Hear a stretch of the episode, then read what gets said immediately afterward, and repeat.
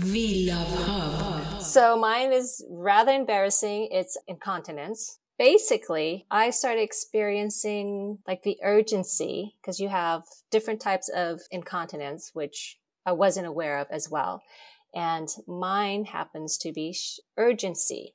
It's not like just leaking, like some women might sneeze and a bit of urine comes out. Mine was more like all of a sudden I have to go. Like I would be in, you know, walking to the bathroom and then all of a sudden I get there. I'm like, oh shit, it's gonna, it's gonna come out or something. And, you know, before I just thought it was psychological, like, oh, because, you know, I'm near the bathroom door, obviously, maybe I'm thinking that I have to go badly, but it's not that at all. And, um, for me to come out and talk about it, it's, um, it's like, you know, well, now I'm kind of used to it because I've shared my story a few times with different people.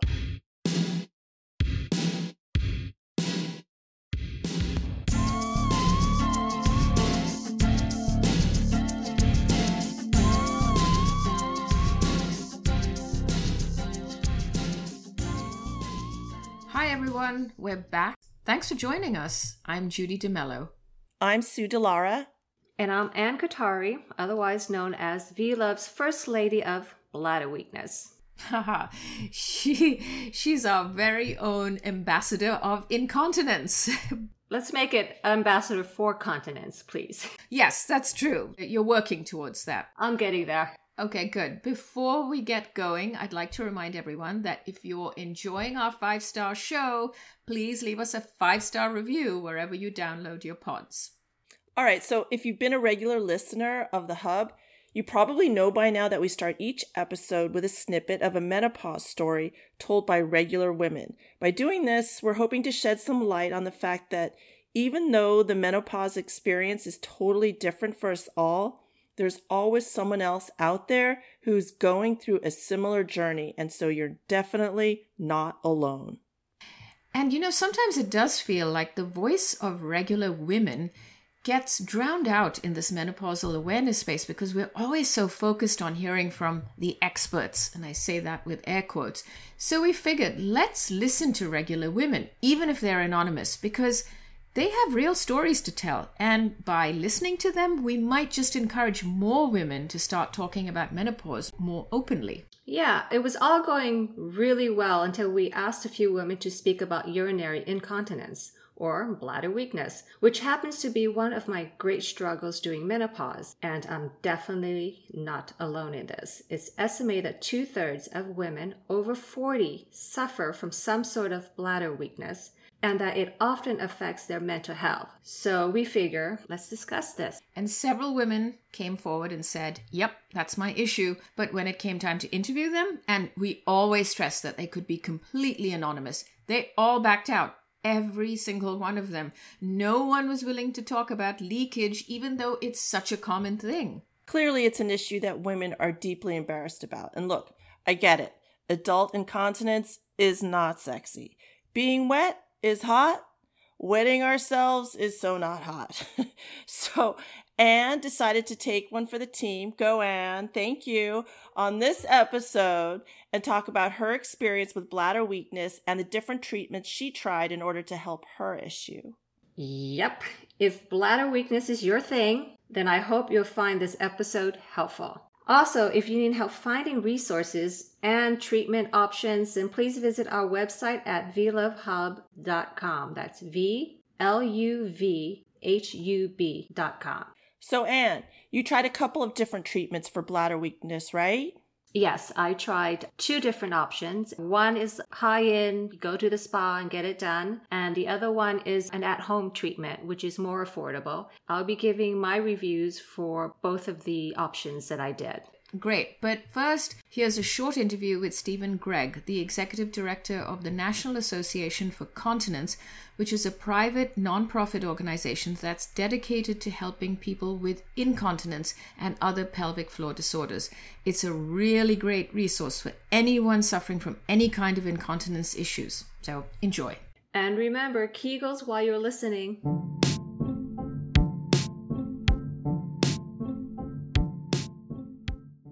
So, Steven, I can assure you that I don't live under a rock, But even so, I was very surprised to learn that there's an organization out there that's actually dedicated to continence and incontinence.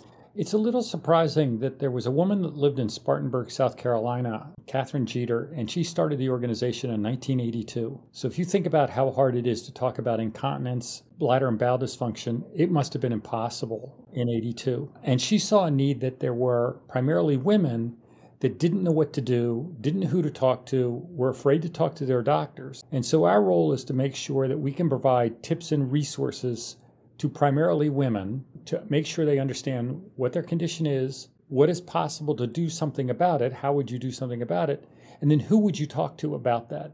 And is there a physical location that people can visit as well? There is not. We are a national nonprofit, so we are distributed everywhere across the country now spoken with many, many, many women about menopause and about the taboo of menopause. And we found that it, for the most part, people are happy to talk about hot flashes and night sweats and weight gain and mood swings.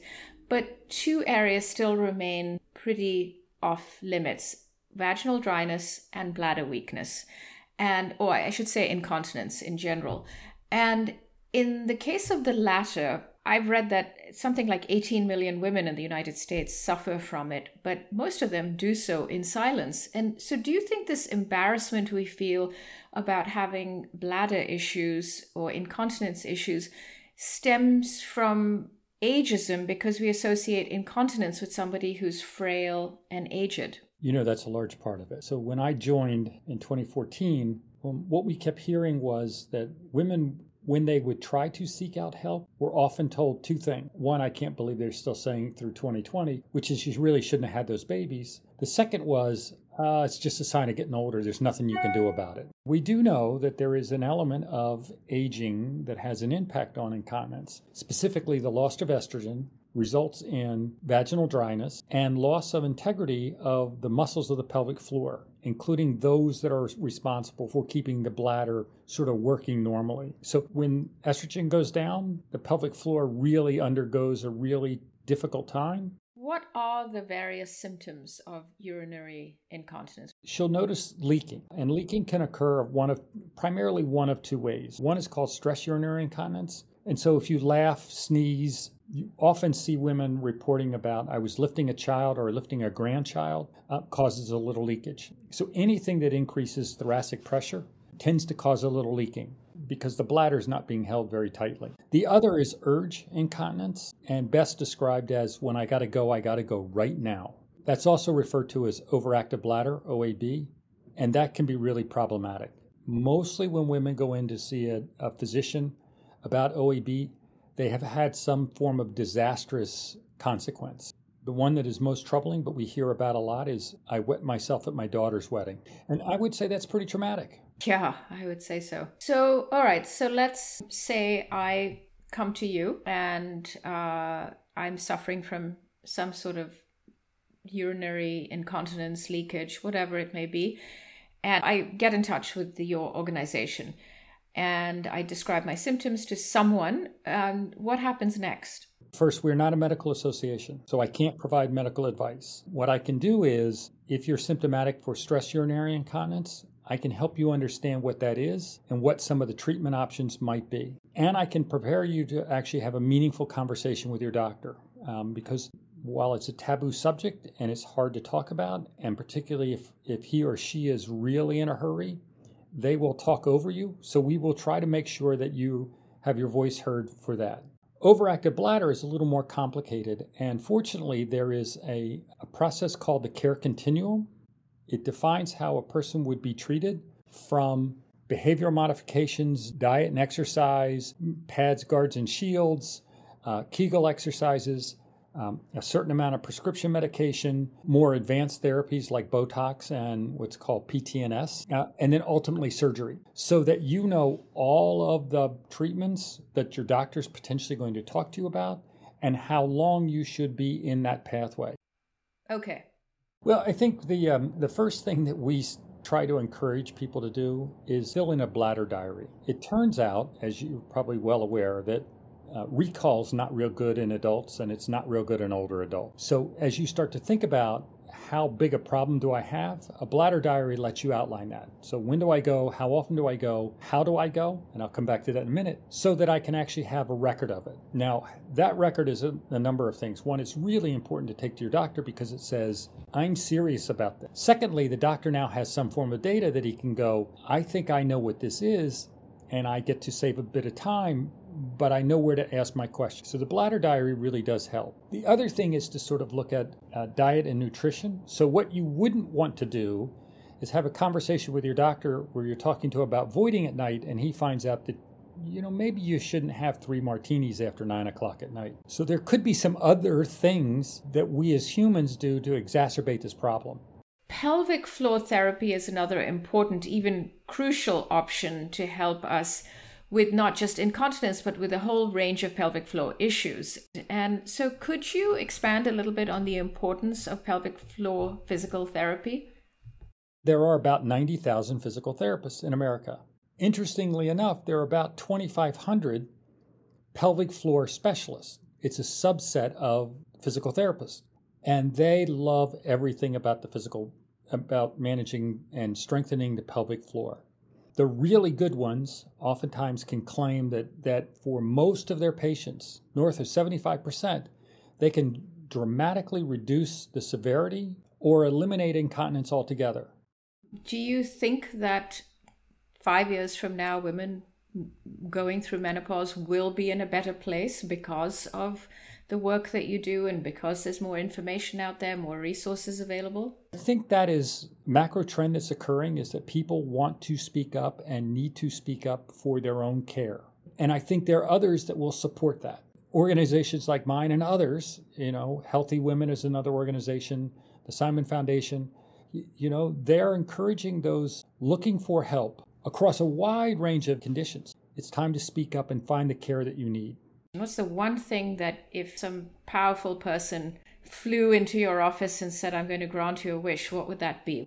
I would like to do whatever I can to make sure that those looking for help find it make it easier to find us. And I think talking to you like this, you know, just having this conversation that there are resources out there I agree. And if we're not the right resource, maybe we can get you to the right resource. I agree. I was really actually blown away by your website because it has just a wealth of information and resources. And I did read your bio, and it said that you swam in the Olympics once. Which one and which event? I was a 200 butterflyer. Oh, wow. Well, well done. I thank you, Steven. This was such a pleasure. And I once again will say that anyone who has any issues with the pelvic floor, with urinary incontinence, with bowel incontinence, or just want to learn more about it in a proactive way, even should visit your website is nafc.org.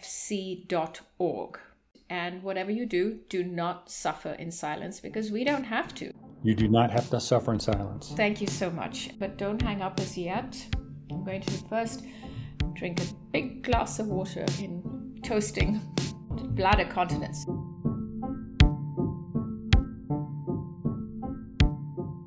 So, Anne, since you're VLuv Hub spokesperson for incontinence, what do you think of the National Association for Continence? I think it's a it's a great resource, and I wish I knew about it a few years ago when I first discovered that I was having bladder issues. It would have saved me like a lot of stress and anxiety. I would have taken care of this issue much earlier on than waiting years later. So, as the First Lady of Urgency, I really do urge anyone having any kind of incontinent issue to visit their website and get in touch with the organization. Get help. Don't suffer in silence. So, Anne, you decided to take matters in your own hands and give a couple of treatments a test run to see what worked for you and what didn't, what the drawbacks are, the cost, etc. Okay, Anne, the floor is all yours. Uh, the pelvic floor. The pelvic floor is all yours, Anne. Thank you. okay, so the first thing I started out was with the Emsella chair. This was really the first incontinence treatment I came across. This was all pre podcast, so absolutely no research. I thought you know, let me try this out because I really needed to do something. But today, I feel like I'm a bit of an expert on this issue. Back then, I was just looking for help with my leakage and a weak bladder, weak pelvic muscles, and the urgency that I feel, the leakage that sometimes happen when I don't get to the bathroom in time. I had to figure something out. Anyway, the Emsella chair was being offered at the V Spot Medi Spa in New York City. I checked out their website and did some online research, and I thought, okay, this is something that I could try. So I went to the spa where a gynecologist examined me, and then I got to sit on the chair. So uh, it's a big round chair. It's not upholster. It's plastic, sort of like, you know, a big round princessy medical chair. There's no cushion or anything. It's just like a flat seat that you sit on. It's just a flat surface. So it was your throne. The first lady on a throne. Yes, so I sat on my throne without my crown. They turn the machine on, and then you just start feeling pulses going up your vagina. Those pulses are actually Kegels. It's making your muscle contract, so you're doing Kegels. So as I sat on the chair for 28 minutes, I apparently did 11,000 Kegels. 11,000 Kegels? Is that possible? I don't think I've done that in my whole lifetime prior to sitting on the chair. I think the three of us combined haven't done 11,000 Kegels.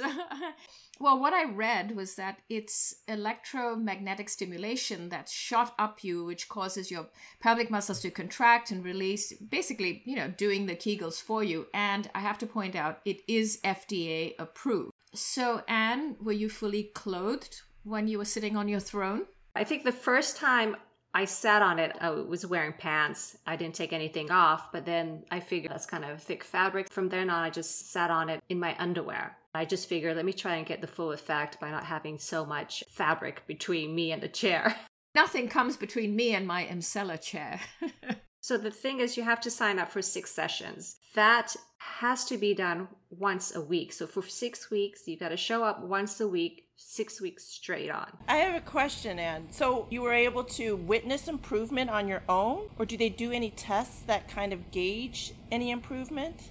No, I was able to notice the improvement on my own. There's no test to gauge how much your pelvic floor muscle unless you go and do it like a sonogram or something like that. I remember when you were doing these treatments, you told us that they really felt it helped. Yes, I definitely noticed an improvement like after two sessions, so like after two weeks. I definitely felt that I had less of an urgency compared to two weeks prior. By the sixth week, I didn't have any issues with urgency. I didn't have an accident. I know a lot of people, critics, I would say, thought that maybe it's a placebo effect, that this is just BS and it doesn't work. Well, I have to say that it did work for me.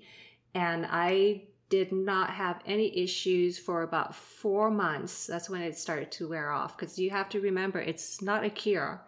It's like going to the gym and working out. So you have to do it again. And after about four months, I went back probably on the fifth month to do another session. And then that session, I was good for like a month and a half before I had like an accident or something. And I was like, okay, so I need something more convenient that I can do at home. One thing though, um, going back to your interview, Judy, with Steven Gregg, he mentioned the loss of estrogen contributes to the loss of integrity of the muscle of the pelvic floor. It does make me think, and did you ever consider any local estrogen? At the time, I didn't know anything about local estrogen. I didn't know that estrogen would actually help me with this problem. Through research, I have found out that estrogen can be helpful, although I haven't tried it. But I just felt that what the Emsella chair was very helpful for me. But the problem is is the expense. How much did it cost? The six sessions is fifteen hundred bucks four or six, and then every time you go back, it was three hundred bucks a session. It's something that I would have to keep going in maybe every other month, depending. So some people may have to go more often, and some people would have to go in less after COVID, prices went up again. So it used to be 300 bucks, now 350 bucks for me to go. So do you feel like you have, how do I say it, a young, fresh, tight vagina now? I gotta ask. Well, you know, I know we joked about it that okay, I just did another 11,000 Kegels. I'm going to be opening up champagne bottles with my vagina while we're having our girls' night or something like that. But I did not notice any difference when having sex. I was definitely not like a virgin. there was no difference with intercourse for me. Your vagina is still 53 years old. 53 years young. a firm 53. All right, so before we hear Anne's review of her second treatment, I want to point out that the founder and owner of the V Spot Medi Spa, Cindy Barshop, will be our guest on next week's episode so you can hear more about the Emsella chair and all the other treatments they offer. Okay, back to Anne and option number two. What was that? Before we go to option number two, I like to give the Emsella chair a V love it. my next thing that I did after some research, I, I found out there were other options for me besides the Emsella chair and a much cheaper option. I went online, I started researching about at home devices, and I've noticed there's two different types. Well, actually, there's three. One is an insert that you put in, but you have to do your own Kegels, like you actually have to tighten the muscles and do the work yourself. The other one is you insert it and um, it's similar to the Emsella chair. It does the work for you. And then the third option is like these gel pads that you put on your pelvic area and it doesn't require inserts or anything, but every now and then you'll have to, I guess, buy new gel pads or something like that. I decide to go with the PeriFit, which is an insert that you put in, and I do my own Kegels. And the reason why I chose to do my own Kegels is because I already know what it's like not to do it and have the machine do it for me. So I figured, let me try something different. And so that also I wanted to learn if I am squeezing the right muscles. Because what a lot of people do, and I've even catch myself doing it while I'm, I'm training, is that I start tightening my stomach muscle more than I am tightening my pelvic floor muscles. And this device shows you when I'm doing it wrong. The line goes up as I'm like, oh shoot, I'm doing it wrong. Where are you watching the line? Oh, so you get an app on your phone. So there's different types of games that you can play. And these games, you're driving a car and to make the turn, you got to tighten your vagina. Oh my god, that's hilarious. if Elon Musk is listening, please develop this in your Tesla because I'd love to be turning the corner with my vagina strength. And then the other one is asteroids. I am shooting spaceships in outer space and avoiding asteroids with my vagina. Pow pow. So, okay, this game, can I challenge you? Can we play together? No, so you can't play against other players. Are you like trying to challenge me? You know how competitive I can get. Game on, woman. Sue, did you get one of these PeriFits as well? I actually did. I just got one recently. So you you just bought it just to challenge me? Well, to be honest, yeah, I always love a challenge and an excuse, but honestly, I was thinking, geez, you know, I don't want to have bladder weakness. I don't want to be rushing to the bathroom. And I mean, sometimes I'll laugh so hard I can't even control it. So I kind of get what may be in my future if I don't keep my pelvic floor or my I don't know, if I don't keep up with my Kegels. I mean, I remember that also from childbirth. Yeah, so I think why not be proactive? I always love a workout. Yeah. So, you know, so basically you're working out five days a week, anywhere from five to 12 minutes, not more than 15 minutes. So I did that for up to eight weeks. After four weeks, I started noticing a difference, and I'm into it now like three months, and now I do it like once or twice a week. I haven't had an issue after like six weeks, that, that urgency issue. You know, it is a slower progress than I felt with the Emsella chair, but it definitely worked. Also, it's only going to set you back let me pull this up. She's pulling it out of her vagina. Oh, wait, you have the pink one, Anne. I do have the pink one. What, you mean you have a different color? Yeah, I have a mint colored one. Judy, you need to get one too. No, I need to get one. I need to make sure my undercarriage stays in good shape. Okay, so the PeriFit, you can find it on the web for like 139 bucks to 199 bucks. You know, there's always sales, and I think very different website offers different promotions. I think it's affordable. It lasts for I don't know. So far, it lasts for a little over three months for me. And yeah, and I would definitely give it a V love it. So, to be clear, Anne, you're happy to stick with the PeriFit and not try other treatments? For now, yes, but in the future, I might try the other device um, where it does the work for me. So that way, you know, I don't have to worry about it. Also, it's worth pointing out we often talk about leakage issues as being a symptom of childbirth. While it's true, a lot of women who do give birth vaginally will suffer from some kind of leakage. We all know, we all have friends who have never had children or had C section and still have the same issues. So it's really an issue for all women. And we thank you, Anne, for doing this great research work for all womankind. It's been my pleasure. We love you, Anne.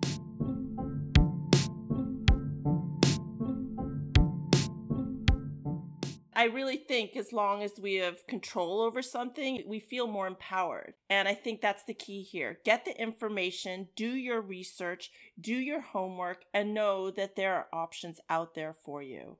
Yes, and I have to say, after three months of training, I have less stress and anxiety about where's the toilet. I don't have to worry about before I leave the restaurant, I better go to the toilet because sometimes when I'm driving home, I get home and then I have that urgency where I really have to go, even though I did go to the bathroom before I left the restaurant.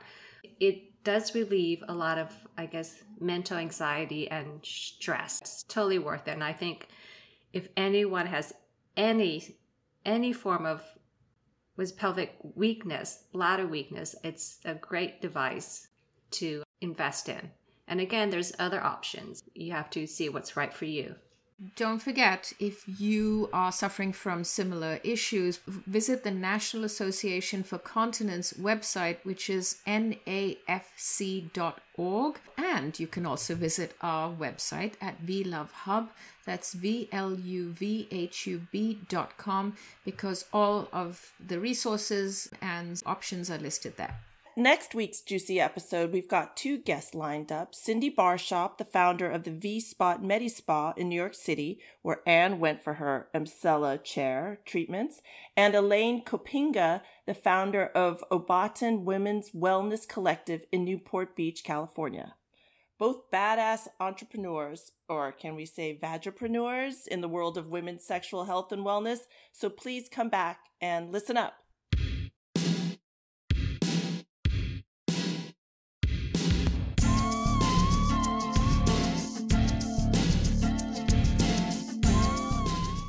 Love Hub is written and produced by Judy D'Mello, Anne Kothari, and Sue deLara. Music by A Cloudy Sky. Post production assistant Max Podcasting.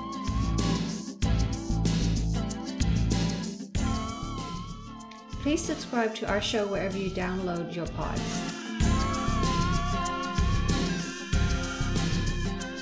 And for more information, please visit our website, vluvhub.com. That's V L U V H U B dot com. And follow us on Instagram, Facebook, and LinkedIn. See you next week.